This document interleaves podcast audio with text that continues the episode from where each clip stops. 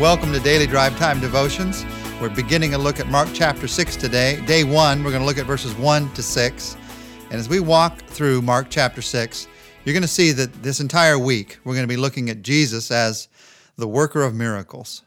He works six actual miracles in Mark chapter 6. And when not working miracles, the chapter tells how certain people felt about, reacted to the miracles of Jesus. What are the miracles that he worked in this chapter? Well, one, he healed a few sick people in verse 5. Number two, he worked the miracles of casting out demons and healing people through his disciples. Number three, he fed 5,000 with five loaves and two fish. Number four, he walked on the water. Number five, he stopped the wind.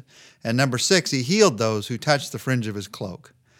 In this chapter about miracles starts with Jesus not being able to do many miracles in an unexpected place. Listen to what happened in Mark chapter 6, verses 1 to 6. Jesus left there and went to his hometown, accompanied by his disciples. When the Sabbath came, he began to teach in the synagogue, and many who heard him were amazed. Where did this man get these things? They asked. What's this wisdom that has been given to him that he even does miracles? Isn't this the carpenter? Isn't this Mary's son and the brother of James, Joseph, Judas, and Simon? Aren't his sisters here with us? And they took offense at him. Jesus said to them, Only in his hometown, among his relatives, and in his own house is a prophet without honor. He could not do any miracles there except lay his hands on a few sick people and heal them. And he was amazed at their lack of faith. And then Jesus went around teaching from village to village. Now, as we begin this week looking at Jesus, the miracle worker, let's take a second to talk about miracles. Make sure that you ask the right questions about Jesus' miracles. A lot of people get caught up in the how of miracles. If you believe Jesus is whom he claimed to be, you don't have to ask how. How did he work this? How did he do that? God can do whatever he pleases. So you know it was done by God's power because Jesus is God. The, the important question is why? Why did Jesus work miracles? Did he do it to prove his divinity, to prove that he's God? No. Miracles were not meant as proof of faith because Jesus knows that you can't prove faith. Faith is a choice. What miracles are instead, well, they're two things they're an expression of love. Jesus worked miracles because he had compassion on people. And they're also a sign to attract attention, not to convince belief, but to attract attention so people would notice Jesus and see Jesus, and in seeing him would be drawn to faith in him. And the interesting thing as we walk through this chapter is seeing how different people reacted to these miracles. We're going to be seeing a lot of different reactions to miracles this week, and here we see his own people, the people in his own town. And they, when they saw Jesus the miracle worker, the Bible says they took offense. They didn't believe. And so he could do no miracle there. Now, that word in Greek for offended is scandalizo. It's the word for scandalized. They were scandalized by the fact that Jesus Christ would work miracles. Here's my question How did they miss it? How did they miss God in human flesh growing up in their midst and not be impacted by that in their lives? How did they miss it? Well, they became familiar. They became so familiar with the things of God that they were unable to believe. They were offended even by the things of God because they became so familiar with the things of God. And that can happen to me. That can happen to you. Happen to anybody who's trying to follow God in their lives. Notice what happens with those in Jesus' hometown. Notice that they became familiar with Jesus in that they mentioned his family. Now, their mention of Jesus' family here is interesting to us because it shows us names of his brothers. Isn't this the brother of James and Joseph and Judas and Simon? Now, obviously, these are actually half brothers. They had the same mother, Mary, but God is the father of Jesus, and Joseph is the father of James and Joseph and Judas and Simon. This also tells us there, there are at least two sisters in Jesus' family. So we're interested in this because it gives us some information about the family of Jesus. But the reason they were interested in it was quite different.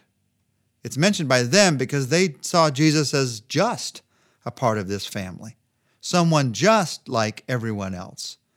And the familiar circumstances surrounding Jesus' life caused them to miss the miracle of God's Son growing up among them.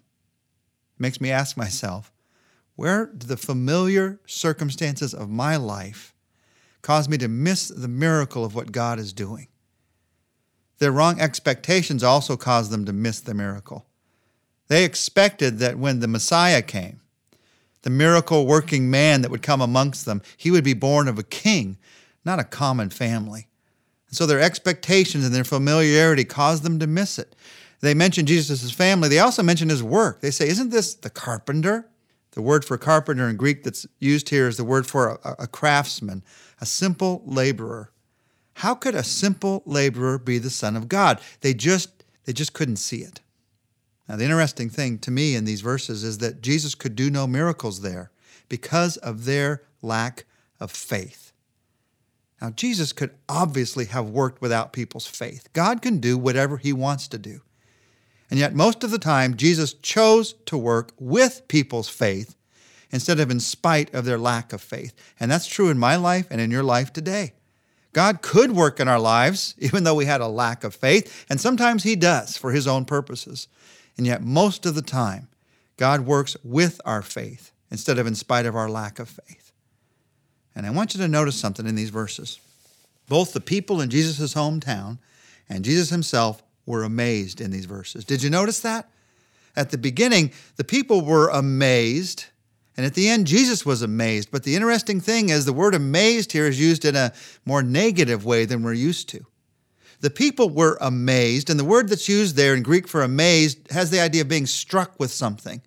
And they were amazed. They saw Jesus who had grown up amongst them, and Jesus who had been familiar to them.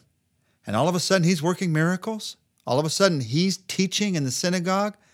And the word amazed there means it struck them in the wrong way. Has that ever happened to you? God begins to use someone that you didn't expect he would use. God begins to challenge you to do something you never expected him to challenge you to do, and it strikes you in the wrong way. And because it strikes you in the wrong way, you hold it at arm's length. You become so familiar with it, you miss it.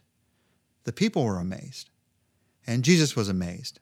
At the end of these verses, he was amazed at their lack of faith. A different Greek word is used there for amazed. It has the idea of, of astonished, of, of stunned. How could this be? Jesus created me, He created you to have faith in Him. That's the way we were made in creation. Then we went through the fall. Jesus came back to show us the way to faith. And it amazes Him that we don't make that choice in our lives. How could this be? when it's put before us, the opportunity is right there, right now. How could this be that I missed the opportunity to have faith? Well, I want to amaze, I don't know about you, but I want to amaze Jesus in a positive way, not a negative way. I want to amaze by my choice to have faith in difficult circumstances. But I know if I'm going to do that, I need His strength, I need His power. I know how much I, I am like these people in Jesus' hometown. How easy it is for me to become familiar with the things of God. How easy it is for me to miss the miracles of God in my life. And so I need God's power in my life if I'm going to be truly a person of faith. I think you do too. So as we pray today, let's pray for God's power. Jesus Christ, let us not become so familiar with who you are and what you are doing that we miss who you are and what you are doing.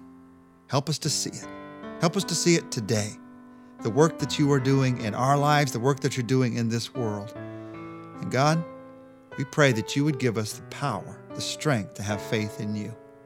We realize that by ourselves, we slide so easily into selfish familiarity, comfort.